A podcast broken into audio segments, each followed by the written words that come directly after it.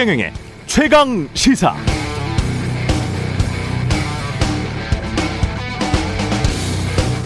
저는 임차인입니다. 라는 국회 연설을 했으나 사실은 임대인이기도 했던 윤희숙 의원이 어제 국회의원직을 스스로 사퇴하겠다고 밝혔습니다. 그는 문재인 정부의 임대차 3법을 질타하고 서민을 걱정하면서 저에게 든 생각은 4년 있다가 꼼짝없이 월세로 들어가게 되는구나 하는 생각이었습니다. 이제 더 이상 전세는 없겠구나. 그게 제 개인의 고민입니다. 이렇게 국회에서 말했죠. 그런데 이윤 의원 본인은 돈 때문에 고민할 필요는 없을 것 같습니다.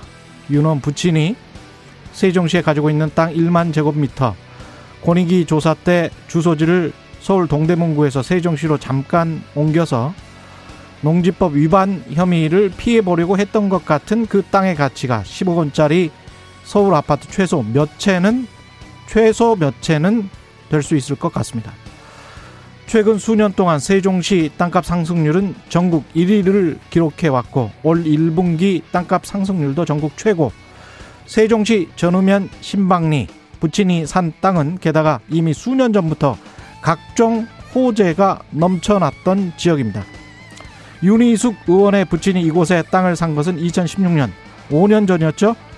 시세 차익이 어느 정도인지 평가 차익이 어느 정도인지 부친은 그 땅을 왜 샀는지 권익위 조사 때는 왜 부친이 주소 이전을 한 것인지에 대한 윤 의원 본인의 제대로 된 해명이 아직 필요합니다.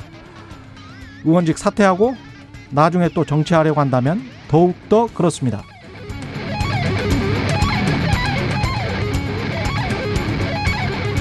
네, 안녕하십니까. 8월 26일 세상에 이익이 되는 방송 최경련의 최강시사 출발합니다. 저는 KBS 최경련 기자고요. 최경련의 최강시사 유튜브에 검색하시면 실시간 방송 보실 수 있습니다. 문자 참여는 짧은 문자 50원, 긴 문자 100원이 드는 샵9730 무료인 콩 어플 또는 유튜브에 의견 보내주시기 바랍니다. 오늘 1부에서는 더불어민주당 대선 경선 후보죠. 박용진 의원 연결하고요. 2부에서는 국민의힘 원희룡 대선 경선 후보 만납니다.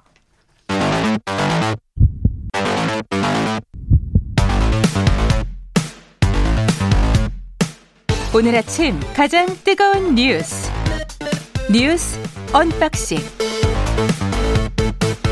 자 뉴스 언박싱 시작합니다. 민동기 기자 김민아 평론가 나와 있습니다. 안녕하십니까? 안녕하십니까? 예, 한국을 도운 아프가니스탄인 391명이 오늘 도착합니까? 오늘 예. 국내에 도착합니다. 어, 아프간 현지인 협력자들은 상당수가 의사, 간호사, IT 전문가, 통역사 등인데요. 짧게는 1, 2년 그리고 길게는 7, 8년 동안 우리 정부와 함께 활동을 해왔습니다.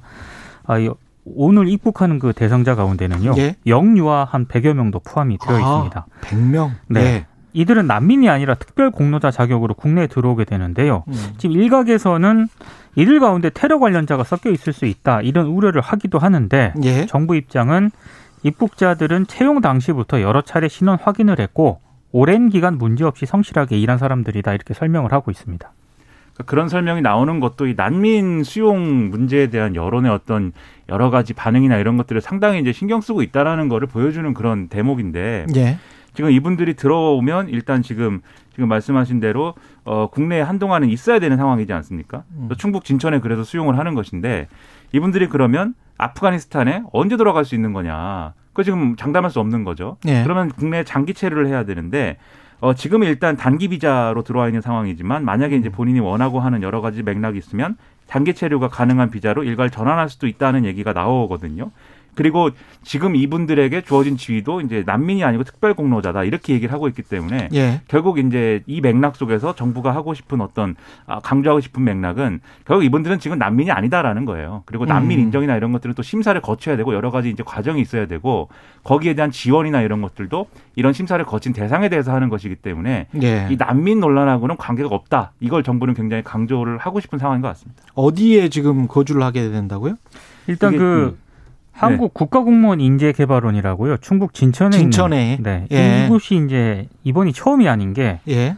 그 코로나19가 처음에 이제 유행을 하기 시작했을 때 중국 우한에 있는 교민들이 들어오지 않았습니까? 예. 그때 이제 그 교민들이 여기서 머물렀던 그런 장소였고 음. 당시에 이제 그 진천 지역 주민들은 이건 좀 중간에서 의사 수용이라든가 주민들의 의견을 묻지 않았다라면서 굉장히 반발을 했는데요.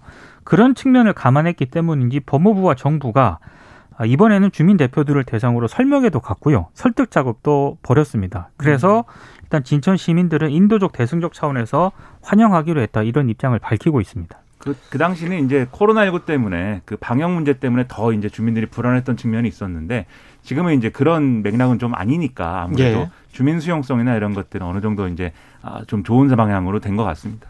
우리가 그리고 종교에 관해서도 좀 생각을 바꿔야 할 게 혹시 그런 생각을 가지고 계시는 분이 있다면 종교가 문제가 아니고 극단주의자들이 문제죠. 그렇죠. 예. 어떤 종교든 극단적인 분파나 극단적인 생각을 가지고 있는 사람들이 있습니다. 예. 그렇죠. 무슬림이라고 예, 해서 어떤 특정 종교뿐만이 아니고요. 그렇죠. 다 무슬림이라고 그렇습니다. 해서 우리가 예. 머릿속에 알고 있는 그 테러리스트와 똑같은 생활을 하는 것도 아니고 그렇습니다. 전 세계 예. 무슬림이 굉장히 많은데 예. 대다수의 무슬림들은 그런 것과는 상관없는 삶을 살고 있거든요. 음. 그리고 이제 난민 문제에 대해서 또 우리가 이제 낸 세금으로 왜 이런 사람들을 뭐 이렇게 좀 도와줘야 하느냐 뭐 이런 생각 가진 분들도 있을 텐데 앞서 말씀드렸듯이 분명히 이제 우리의 국익에 기여를 한 그런 부분들이 있는 분들이고 거기다가 우리가 난민으로 이 일반적인 절차에서 난민으로 인정을 하는 비율도 굉장히 적고요. 예. 그리고 그 난민들에 대해서 지원하는 액수나 이런 것들도 별로 그렇게 크지 않습니다. 오히려 우리는 난민에 대해서 굉장히 박한 국가예요. 이 냉정하게 얘기해서. 우리가 뭐 사실 한국 전쟁 때부터 다른 나라 도움을 많이 받아왔잖아요. 그렇죠. 예. 그런 거 그러니까 저런 거 생각을 한다면 이번에 예. 외교사적으로 크게 평가를 해야 될 대목은 있는데 예. 이제부터 시작인 것 같아요. 그렇습니다. 예. 예. 이거 너무 우리가 그런 과거의 생각대로 하기에는 우리 경제 규모가 너무 커졌고요. 예. 지난해 난민 관련 예산이 0.01%가 안 되더라고요. 음. 굉장히 심각한 이건 예. 우리 국격에 과연 맞는 어떤 예산 편성인가 이 부분에 대해서도 고민을 좀 해봐야 돼요. 그러니까요. 인도적 차원에서라도 생각을 좀 바꿔야 될 것 같고 청취자 2938님 아프가니스탄 영유아도 100여 명 포함이라니 마음이 그나마 조금은 좀 나아집니다. 이런 말씀을 하셨고요. 유니스 의원은 어, 의원직을 스스로 사퇴하겠다 선언을 했습니다. 대선 불출마하고 의원직 사퇴를 선언을 했습니다. 그러니까 정권 교체를 열망하는 국민들과 당원들에게 보답하는 길이라고 생각한다 이렇게 얘기를 했는데요. 일단 국민의힘 쪽에서는 사퇴를 만류를 했거든요. 예. 이준석 대표 같은 경우는 권익위원회가 연좌의 형태로 의혹을 제기한 것에 대해서 참 야만적이라는 표현을 쓰겠다. 이렇게 이제 얘기까지 했었는데 예. 어, 지금 뭐 유승민 전 의원이라든가 하태경 의원도 어제 뭐 권익위 조사를 굉장히 비판을 했습니다. 예. 근데 이제 한 가지 좀 따져봐야 될 대목들은 몇 가지 좀 있는 것 같습니다. 예. 뭐 뉴스 언박싱에서도 어제 잠깐 언급을 했는데 2016년 그 유니언 부친이 세종시 그 일대 또 땅을 사들 직접 농사 안 지었잖아요. 예. 그리고 서울에서 세종시로 주소지를 옮긴 시점도 권익위 현지 조사할 때 시점 시점 그렇죠. 옮겼고 여기에 예. 대해서 이제 일단 해명을 할 필요가 있는 것 같고 더더군다나 세종 스마트 국가산업단지가 들어설 예정지하고 굉장히 인접한 곳입니다. 산업단지 바로 옆이더라고요. 그렇습니다. 예. 그리고 더 문제인 것은 산업단지 후보지로 선정되는 과정에서 현장 실사라든가 예비 타당성 조사를 윤희숙 의원이 근무했던 KDI가 담당을 했거든요. 그때 윤희숙 의원은 KDI 연구원이었고요. 그렇습니다. 예. 그러니까 이런 부분들에 대해서 윤 의원이 뭐 사퇴라든가 이런 것도 다 좋은데 예. 성실하게 해명을 먼저 해야 된다라는 지적이 나오고 있습니다. 그러니까 지금 말씀하신 것처럼 부친이 직접 농사를 짓지 않았다라는 대목은 지금 이제 그런 것들이 가능한 제도들이 있기 때문에 그 부분만 가지고는 얘기할 수가 없어요. 그 부분은 이제 해명될 수 있는 부분이 있다고 보지만 나머지 이게 결국 그래서 본인이 농사를 짓든 안 지었든 이 토지의 획득 목적이 뭐였냐 그리고 예. 그 과정이 어떻게 됐던 거였냐 이런 것들은 성실하게 규명이 돼야 될 문제가 있는데 이거를 뭐 사퇴를 해서 더 이상 이제 규명할 수 없게 만들어 버리려고 하- 했다면 그건 이제 올바른 판단이 아닌 것 같고요. 그리고 그런 이제 세세한 어떤 디테일을 다 떠나서 지금 윤희숙 의원이 이 의원직 사퇴 명분으로 지금 얘기를 하고 있는 게 정권 교체라는 싸움에 뭐 이렇게 도움이 안 되는 측면이어서 내가 사퇴한다 이렇게 얘기한 거 아니겠습니까? 예. 근데 국회의원직이라는 건 나름대로 우리가 정치인들을 미워하지만 음. 나름대로 신성한 것입니다. 그러한 이제 정략적인 이유로 사퇴를 정치인들 미워하세요? 최경영 기자는 좀 미워하지 않나요? 제가 평소에 미워하지 않는가 이런 생각을 하면서 마음속으로 예. 최강 시사는 정치인을 미워하지 않습니다. 예. 네, 정치인 사랑하니까 매일매일 예. 인터뷰하고 있죠. 정치인을 사랑하는 예, 최강 시사입니다. 예. 근데 아무튼 그런 이제 정략적인 이유로 사퇴를 했다는 거에 대해서는 전 좋은 정치라고 생각하지 않는데 음. 다만 이게 정치라는 게 수라는 측면이 있지 않습니까? 수? 어떤 예. 수를 내는 거? 예. 수에 있어서는 나름 이게 묘수인 부분이 있는 것 같아요. 맞습니다. 이게 예. 윤희숙이 이준석을 살렸다 이렇게 볼 수도 있는 게 어제 보도가 나왔을 때만 해도 이준석 음. 대표가 이 권익위 조사가 뭔가 불공정하고 나쁘다 이렇게 주장을 했잖아요. 어제도 그랬죠? 그제도 예. 그때는 좀 궁색해 보였습니다. 그리고 분명히 민주당의 거- 민주당보다 더 엄중한 조치를 취한다고 했는데 예. 왜 그거밖에 안 했느냐라는 비판이 있는 상황에서 할 말이 사실 좀 부족했거든요. 그리고 이 연자의 형태로 이 말도 예. 사실은 장관 후보자 청문회 때 이게 다 연자의 그렇습니다. 연자의 그렇죠. 형태로 배우자랄지 부친이랄지 뭐 그렇죠. 땅이랄지 농지랄지 다 그렇게 지금 청문회 했던 거 아닙니까? 그렇죠. 그렇게 예. 따질 대목도 있고 여러 가지로 예. 무리한 이제 상황인데 예. 그런데 윤희숙 의원이 이런 방식으로 사퇴다 이렇게 던져버리니까 사실 이준석 대표가 주장했던 권익위의 불공정 뭐 이런 거에 대해서 뭔가 전선이 이제 형성이 돼 버리는 거죠. 음. 그래가지고 국민의힘이 할 말이 늘어났다는 측면이 분명히 있는 것 같고 그 다음에 이렇게 되면은 지금 이 이준석 대표로서는 탈당 권유를 했는데 탈당 요구를 했는데 의원들한테 예. 다들 탈당하기 싫다는 분위기거든요. 사실 내부의 어떤 분위기를 보면은 그렇죠. 그런데 윤희숙 의원이 이렇게 해버리면은 사퇴를 하겠다. 뭐 이렇게 네. 나오니까. 그러면 나머지 사람들은 어떻게 합니까? 그래서 예. 탈당이라도 해야지. 그렇죠. 그래서 언론에서 언론 통해서는 예. 너무 윤희숙 의원이 이기적이다. 뭐 이런 얘기도 해요. 자기만 살려고 했다. 그리고 세 번째로 이 사퇴를 한다고 하면은 결국 이 사직안을 국회에서 처리를 해야 되는데 처리를 해야 되는데. 결국 다수당은 여당이란 말이죠. 그렇죠. 여당이 사직안을 그러면 이제 어, 처리하느냐 마느냐를 여당 손에 이제 좀 칼자루가 쥐어진 상황인데 공이 그쪽으로 넘어가 버렸네요. 그렇죠. 처리를 네. 하기도 뭐하고 안 하기도 뭐하지 않습니까? 명분이 있어야 네, 되니까. 참고로- 고수예요. 초선이지만 고수입니다. 근데 예. 참고로 20대 국회에서 음. 더불어민주당 손혜원 민병두 의원도 사퇴 의사를 밝혔거든요. 음. 임기 끝까지 지켰습니다. 그리고 역사에 이렇게 이런 이유로 사퇴한다고 해서 사퇴가 예. 된 적이 없어요 국회의원이. 근데 관련된 사실은 다시 한번 해명을 좀 해야 될 것 같아요. 네. 그렇죠. 예, 이 부분은 그냥 어물쩍 넘어갈 사안은 아닌 것 같습니다. 예, 어제 국민의힘 비전 발표회가 있었습니다. 비전 발표회, 정견 발표회죠. 이게. 네. 예. 정년 비전 발표인데요. 예. 어, 정말로 좀 밋밋하더라고요, 보니까. 예. 아, 뭐 예상은 했습니다만, 어, 정말 밋밋했고, 그리고 어제 그 또, 어, 윤희숙 의원의 또 부동산 의혹으로 발표회 3시간 전에 연직 사퇴하고 대선 경선 포기를 선언을 했거든요. 음. 그러니까 더 이제 분위기가 좀 약간 좀 밋밋했는데요. 홍- 그 의원들도 그런 이야기를 했죠. 국민- 실제로 7분씩 밖에 발표를 못 하다 보니까 예. 끝나고 나서 대표적으로 이제 홍준표 의원이 음. 굉장히 좀 독소를 쏟아냈습니다.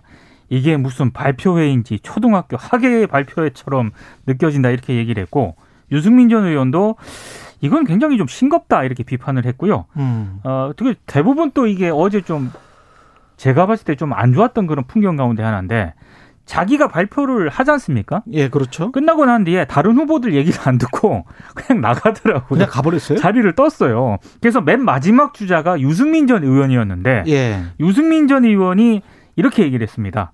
의리 없이 가신 분들이 계시지만 끝까지 앉아 있는 후보들에게 감사드린다. 근데 끝까지 누가 앉아 있었느냐를 두고 제가 보니까 예. 경향신문하고 동아일보가 약간 보도가 엇갈립니다. 예. 경향신문 같은 경우에는 황교안 전 총리, 하태경 의원, 박찬주 전 육군대장 세명이다 세명 앉아 이렇게 있었다. 보도를 했는데 동아일보는 한 명 더 있다. 네. 최재형 전 감사원장도 끝까지 있었다. 네 명이다. 네 명이다 이렇게 보도를 예. 하고 있습니다. 그러니까 이게 애초에는 분명히 이제 토론을 하기로 의견을 모았던 거잖아요. 그런데 이게 결국 축소가 돼가지고 비전 발표가 됐는데 이 형식에 대해서는 지금 말씀하신 대로 홍준표 의원이라든지 유승민 전 의원 등의 이 토론에 내가 강점이 있다라고 생각하는 사람들은 다 불평을 하는 것 같아요. 근데 음. 이 불만의 그럼 최종 종착지는 뭐냐? 누구 때문에 이 토론회를 해야 될 것이 비전 발표가 됐느냐를 따지면 결국 윤석열 전 총장이거든요. 결국 이 형식에 대한 불만도 윤석열 전 총장 견제 논리 이렇게 갈 것 같고 앞에서 얘기했던 이제 뭐이 권익위의 이제 조사 결과 이런 것들도 사실 여기에 해당하는 의원 중에 상당 수가 윤석열 캠프에 포함돼 있다. 이 부분이 또 쟁점이지 않습니까? 여기에 연관돼서 대선 후보들도 지금 이 부동산 거래 검증을 다 받아보자. 홍준표 의원이 이렇게 얘기하고 있기 때문에 예. 이 비전 비- 발표에도 그렇고 부동산 이 권익위 조사도 그렇고 음. 윤석열 전 총장을 중심에 놓고 암수가 막 이렇게 오가고 있는 그런 상황인 거죠. 예. 근데 부동산 검증을 받아보자 그거는 당연한 것 같아요. 그렇습니다. 예, 그렇습니다. 그거는 네. 뭐 국회의원들도 다 하는데 대선 후보들은 당연히 해야 될 것 같고요. 언론중재법 관련해서는 어. 뭐 언론 단체들뿐만이 아니고 여당 내에서도 지금 우려가 나오고 있습니다. 신중론이 나오고 있고요. 예. 일단 30일 본회의에서 처리하기로 했는데 음. 왜 연기가 됐냐면은 국회법을 보면은요. 법안이 상임위 통과한 지 하루가 지나야 본회의 상정이 가능하도록 되어 있거든요. 예. 이걸 이제 국민의힘 쪽에서 문제 제기를 했고 박병석 국회의장이 이걸 받아들였습니다. 음. 근데 본회의에서 이제 30일 처리할 예정입니다만 예. 여야의 입장이 변하지는 않고 있습니다. 나흘 남았는데 좀 생각을 달리했으면 좋, 좋을 것 같아요. 지금- 이게 지금 계속 수정되면서 왜 수정되는지도 모르겠어요. 그렇습니다. 그렇죠. 예. 이 애초에 그동안 상임위 논의를 이 문체위内거치면서 예.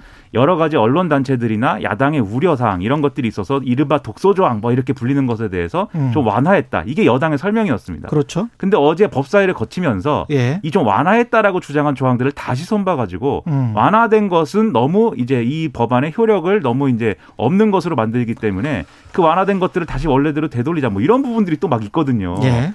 그래 독소 조항에 대해서 이 완화했다고 하는 것도 독소 조항이 없어진 건 아니니까 그것도 문제다 이렇게 얘기하고 있는데 오히려 그것도 완화한 게 문제다라고 하면서 되살려놨기 때문에 예. 비판이 뭐 좀 비판을 이게 현실을 감안해 가지고 이 법의 어떤 취지를 살리자라고 하는 목소리도 사실은 그 설 자리가 사실은 줄어들고 있는 뭐 그런 국면으로 계속 가고 있습니다. 이게 두 가지 층위로 나눠볼 수 있을 것 같은데요. 그러니까 법으로 나쁜 뉴스를 없앨 수 있다라는 생각 하고 법으로 좋은 뉴스를 배양시킬 수 있다는 생각이 있는데 법으로 좋은 뉴스를 배양시킬 수는 있어요. 그거는 민주주의 발전에 굉장히 좋습니다. 그리고 한목적적이죠. 근데 법으로 나쁜 뉴스를 없앨 수 있다는 생각은 그것 자체가 한 번도 역사적으로 그렇게 된 적이 없어요. 이 징벌적 손배제를 한 제가 푸드라이온하고 ABC 사건 같은 경우에 400만 불 정도 소송이 들어왔었거든요. 그 대형 마트였는데 미, 국입니까 미국에 똑같은 징벌적 손배제가 있어요. 예. 외신의 얘기입니다. 이것은 아, 네. 외신이 아니고 역사적인 사건입니다. 90년대 중반에. 아니, 미국이라고 그러죠. 예. 그런데 그 얼마 받았냐? 결국 2불 받았어요. 2불. 위장 취업했고요. 네. 굉장히 범법도 많고 몰래 카메라도 썼고 뭐 여러 가지도 있었죠.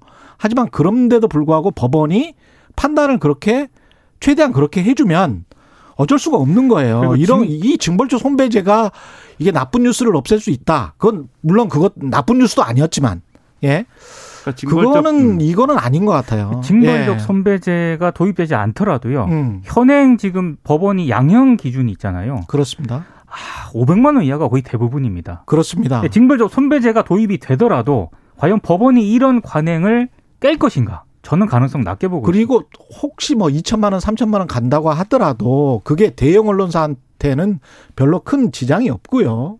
그리고 아주 이제 정말 뉴스를 잘해보려고 하는 소형 언론사들이 있을 수 있지 않습니까? 그런 언론사들에게는 오히려 또 타격이 될 수 있는. 그런 언론사들은 또 그리고 우리가 탐사 보도를 굉장히 많이 하는 것 같지만 한국 언론 탐사 보도 거의 안 해요. 뉴스타파 등이 하고 있죠. 예, 거의 안 합니다. 그래서 기자가 했습니다. 나쁜 네. 뉴스는 대개 이제 베끼기 뉴스고 뭐 이런 것들인데 이런 것들을 이- 이런 법으로 바꿀 수 있다라고 생각하는 것 자체가 정말 넌센스입니다. 그러니까 여당의 넌센스. 명분상으로는 이게 뭐 모든 이 나쁜 뉴스라고 하는 게 악의에 의해서 뭐 나온 건 아니 아닐 수 있다 이 점을 인정하고는 있지만 예. 질 낮은 뉴스죠. 나쁜 그렇죠. 뉴스라는 게. 네. 지금 논의 과정을 보면 예. 나쁜 뉴스는 악의가 있어서 나온다라는 전제를 깔고 얘기하는 것들이 굉장히 크거든요. 그런데 그게 그렇지 않습니다. 게으르고 능력이 그렇죠. 없어서 그렇게 나오는 거예요. 그렇죠. 그렇다고 예. 한다면 징벌적 손해배상제뿐 뭐 필요한 부분도 있겠지만 음. 그것뿐만 아니라 언론 생태계 전반에 대해서 우리가 어떤 이제 우리 사회 공동체가 어떤 태도를 맞습니다. 가지고 예. 어떤 제도적인 대안을 가질 거냐 같이 논의해야 되는데 음. 지금은 언론 개혁을 얘기하면서 징벌이 필요하기 때문에 언론 개혁을 지금 동원하는 것처럼 얘기를 만들어 버리고 있어요. 제가 볼 땐 여당의 정치가. 예. 그래서 그 함정에 왜 스스로 걸어 들어가고 있는지 그 결과에 대해서 상당히 유감입니다. 참 이해하기가 힘듭니다. 뉴스 언박싱 민동기 기자 김민아 평론가였습니다. 고맙습니다. 고맙습니다. KBS 일라디오 최경영의 최강시사 듣고 계신 지금 시각 7시 39분입니다.